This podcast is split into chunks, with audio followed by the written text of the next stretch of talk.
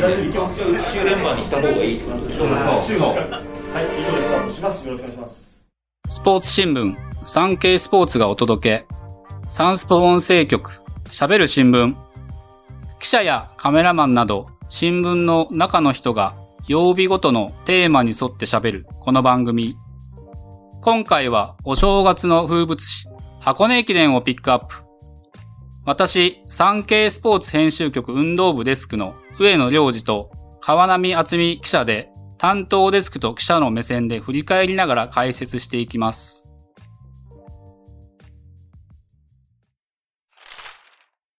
改めまして、今回は2023年1月2日3日に開催された日本のお正月の風物詩箱根駅伝について、2001年入社、現在デスクとしてサンスポ編集局運動部で五輪競技を担当している私、上野と今大会の担当記者である川波記者と振り返っていきたいと思います。よろしくお願いします。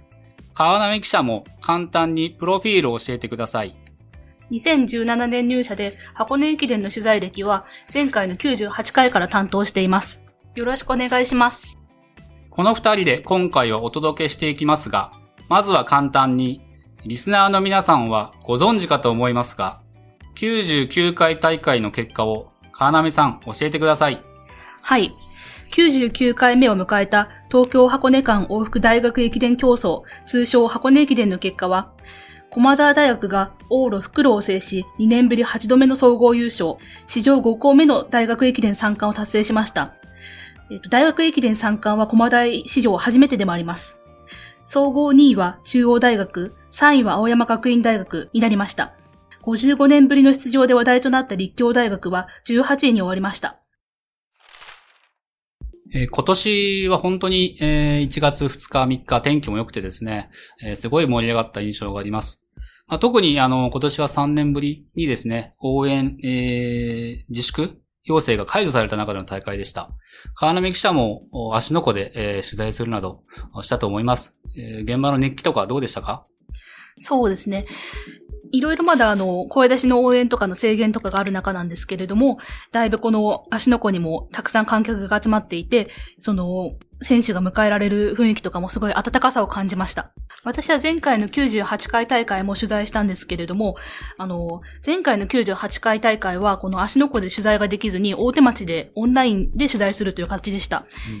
黒の方はあの大手町でこの選手を取材できたんですけれども、往路の方はこのオンラインでやるっていうことだったので、うんなかなかこの選手との、選手のこう温度感であったりとか、そういうものがなかなか感じ取れずに、あの、苦労した部分もあったんですけれども、今年はだいぶそういうものが緩和されて直接選手に聞けるようになったので、あの、なんて言うんでしょう。いろいろ感情であったりとか、そういうものとかも、あの、共感できるものがありました。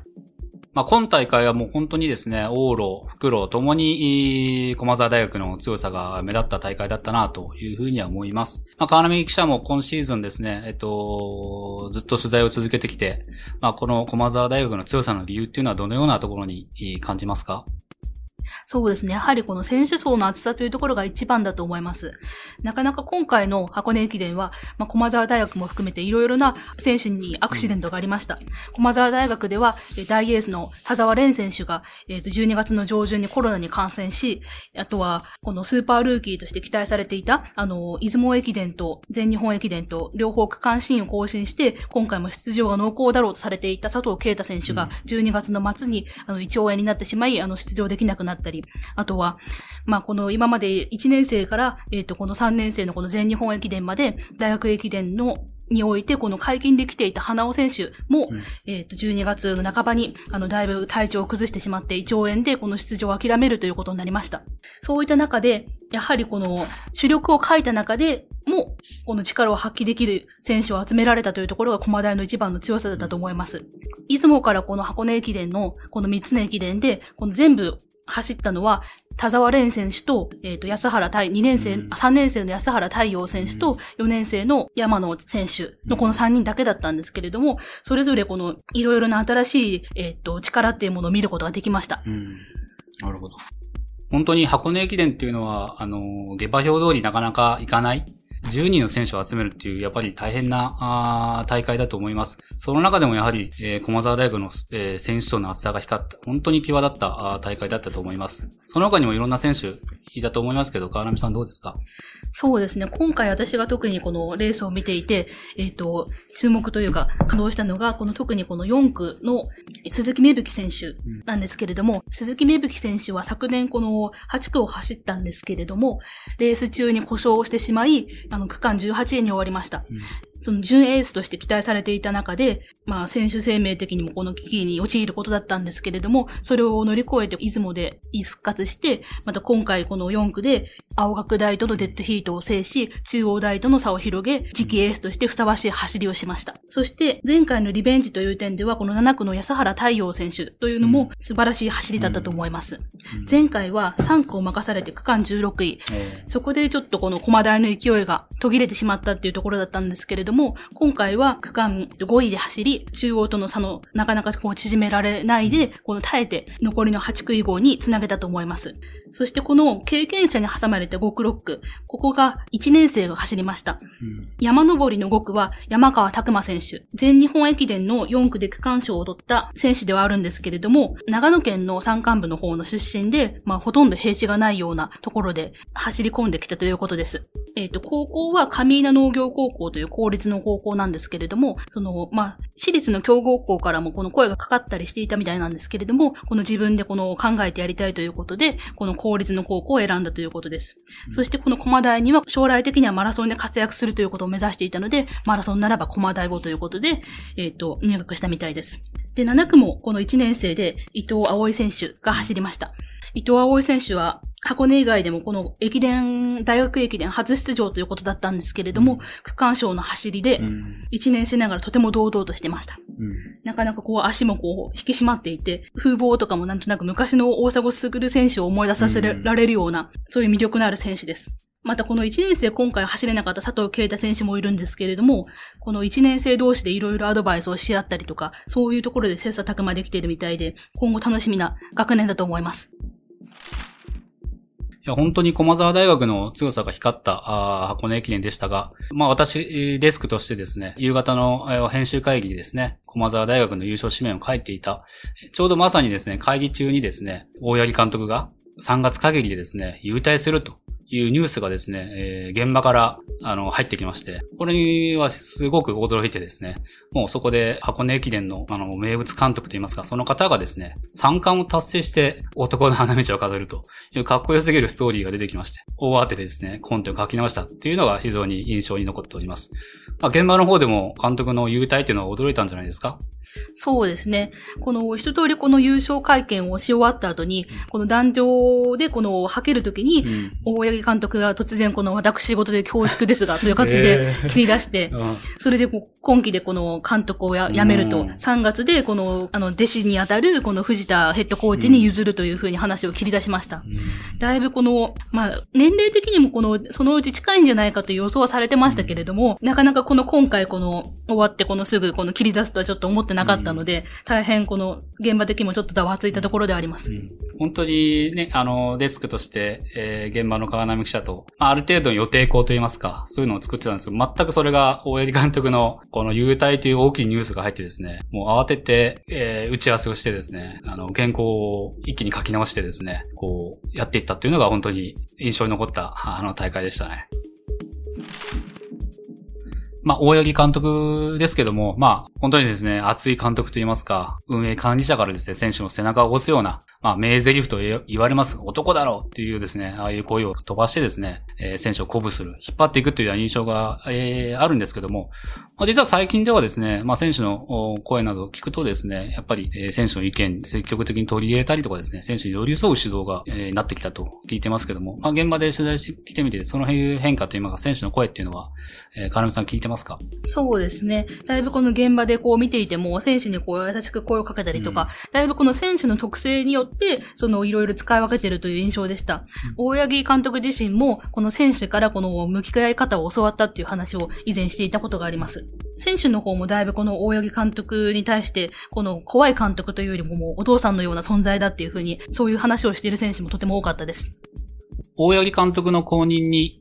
まあ、駒沢大学 OB で、元マラソン日本記録保持者の藤田敦ヘッドコーチがですね、就任するということが、あ大八木監督の方から明かされました。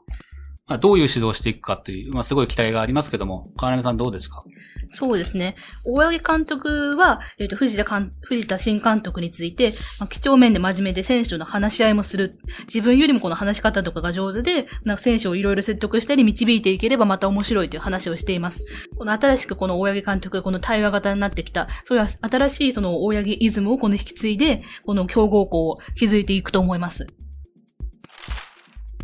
今大会は、あの、駒沢大学の優勝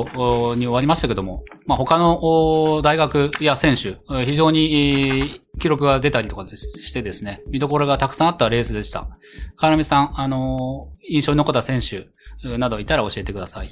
そうですね。やっぱり、なんといってもこのエース区間の花の肉を制した中央大学の吉井大和選手です。区間賞とって吉井大和選手はこの3年生なので、また来年の構想ってものが期待されます。やっぱりこの、駒大のエースの田沢蓮選手と、青学大のエースの近藤選手とこの最後デッドヒートを制して、速さだけでなく、この強さというものを見せたと思います。また、今年、まあ今年度、弟の、えっ、ー、と、俊介くんもあの入学してきて、この二人でこの中央大学のこの中核を担っていくと思うので、来年この中央大学、すごく楽しみだと思います。えっ、ー、と、あと他にも、早稲田大学で山下りの6区を走った北村選手もとても面白く感じました。この、なかなかこのブレない走りでこのサングラスをかけて走る姿がすごいターミネーターみたいで、来年以降もすごく楽しみです。あとはそうですね、4位、総合4位だった国学院にも面白い選手がたくさんいます。2区を走った平林選手や山本選手、ハーフマラソンでも結果を残しています。国学院大学は、えっ、ー、と、101回大会での優勝を目指し、この101回目のプロポーズ作戦ということを銘打ってるみたいなので、また来年のジャンプアップというものも期待されます。箱根駅伝は箱根から世界へというような大きなテーマのもとですね、若い選手の育成、ランナーの育成、それも一つの大きな、えー、テーマになっています。今大会見て今後ですね、世界で活躍しそうな選手いますか？そうですね。やはりこの駒大の大エースの田沢蓮選手というのはこの卒業後、うん、世界に羽ばたいていくことは間違いないと思います。えっ、ー、と、昨年のえっ、ー、と、世界陸上の方にも、えっ、ー、と、この1万メートルの代表として出場しました。田沢選手は、えっ、ー、と、卒業後トヨタ自動車に進むんですけれども、えっ、と、駒大で、えー、総監督として、あの、残る大八木監督と一緒に、この二人三脚で世界を目指すということになります。えっ、と、大八木監督もこの、そういった監督として残って、まあ、田沢選手をはじめとした選手と、また世界を目指す選手を育てていきたいというふうに意気込んでいました。またこの、えっ、ー、と、2区で区間賞を取った吉井大和選手も、えっ、ー、と、5000メートルで世界を目指していくことになると思います。この今回この箱根駅伝に出場できなかった佐藤啓太選手ですけれども、この田沢選手が卒業して、えっ、ー、と、5000メートルの記録では、現役の学生ではトップになる、なります。うん、まあ、だいぶこの身長も184、5センチあって、この大柄の選手で、この中距離のこの走りの感じでこの長距離もいけるというこのすごい素質のある選手なんですけれども、またこの5000メートルでこの世界を目指していくことになると思います。あとは今回この2区で、まあ、あまりこのロードを得意としてないので、2区はあまりうまくいかなかったんですけれども、順大の三浦選手も、えっ、ー、と、3000メートル障害で、えっ、ー、と、オリンピックで入賞したりとか、あと世界選手権の代表に選ばれたり、いろいろ功績を残しています。またこの夏の世界選手権、その次のパリ五輪という形で、いろいろステップアップを目指していくことになると思います。今大会もすごく盛り上がった箱根駅伝でしたが、2024年開催予定100回大会、いよいよ大きな節目の大会となります。花見さん、これもすごい盛り上がりそうですね。そうですね。予選会の出場条件ってものが100回大会で拡大されます。今までは関東学生陸上競技連盟の男子登録者のみだったんですけれども、あの、次は日本学生陸上競技連合の男子登録者ということになります。つまりこの、えっ、ー、と、関東の学校以外にも、えっ、ー、と、関西であったりとか、他の地域の学校から予選会に出場できるということになります。それで、えっ、ー、と、この全国化に伴って、この、今回は関東学生連合チームの廃止ということが決まっています。今までこの箱根駅伝の記念大会というものは、大体このいつも21チーム出場なんですけれども、大体2チームほど増えて23チームほどになっています。今回もまだ詳しくは発表されてないんですけれども、いくつかこの枠が増えることが想定されています。またこの、なかなかこの、いきなりこの、地方から箱根駅伝の予選会に出場するといっても、この、突破するのは難しいと思うんですけれども、まこの予想なんですけれども、この関東連合チーム、関東学生連合チームが廃止されることによって、また他の地域も含めた日本学生陸上競技連合のそういうものとかも予想されます。そういうところでこの箱根駅伝の全国的な盛り上がりというものもより一層期待されます。えっ、ー、と、それ以外の駅伝、出雲と全日本においては、もともとこの全国に開放されています。22年度前回の出雲駅伝では、関学大が、えっ、ー、と、関東圏の大学を押しのけて10位に入る検討をしました。うん、今回この予選会に出場してくれば、そういう関東の大学と、あの、張り合うことも予想されます。その他、出雲や全日本での常連校としては、立命館大学や工学館大学、第一工科大学などが挙げられます。100回大会でのメモリアル優勝に向けて各校も気合が入っています。最多14勝の優勝を誇るここ、中大。今回総合2位だった中央大学も、えっ、ー、と、メモリアル優勝を目指しております。藤原監督は、この大会終了後に、100回大会で優勝はずっと言ってきた。チャレンジャーのつもりで1年やっていくぞと、明日からしっかりスタートを切りたいと意気込んでいました。もう早くも100回大会の優勝を目指して、各校が、えー、強化に励んでいると思います。えー、今から楽しみですね。そうですね。まあ、各校この100回に向けて強化も進んでいますし、この全国化という面でも、えっ、ー、と、他の地域の学校がどこまで戦うのか、それがすごく楽しみです。